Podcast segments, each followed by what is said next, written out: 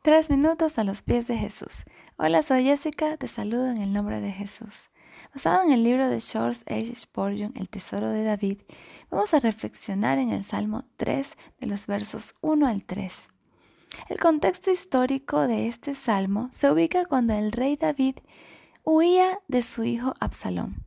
Imagínense el dolor que tiene un padre al ser traicionado por su propio hijo. Esto es más que suficiente para romperle el corazón. Sin embargo, a esto se le suman otros problemas. Al comienzo del Salmo vemos a un David muy angustiado. Y los versos dicen, oh Señor, tengo tantos enemigos. Son muchos los que están en mi contra. Son tantos los que dicen, Dios no lo rescatará. Vaya, los problemas de David sí que eran grandes y su dolor era muy profundo. Y me llama la atención cómo David se queja de cómo sus enemigos lo atacan con su mejor arma, cuando declaran que Dios lo ha abandonado, que no recibirá ayuda de Dios, que no, que Dios no le va a extender su mano. Imagínense, David sabía que les había dado motivos a sus enemigos para decir esto, porque él había pecado y se lo estaban echando en cara. Y la más amarga de todas las aflicciones es ser llevado al temor de pensar de que no hay ayuda para nosotros en Dios. Recordemos que Jesús también tuvo que soportar algo similar cuando clamó, Dios mío, Dios mío, ¿por qué me has desamparado?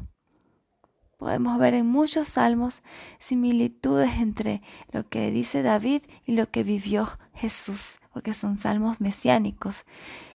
A veces incluso vemos más del Señor de David que del mismo David.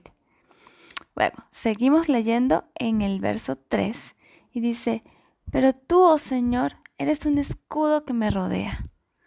Eres mi gloria el que sostiene mi cabeza en alto. Una triple bendición que Dios concede a los que sufren, pero que confían en Él, que claman a Él.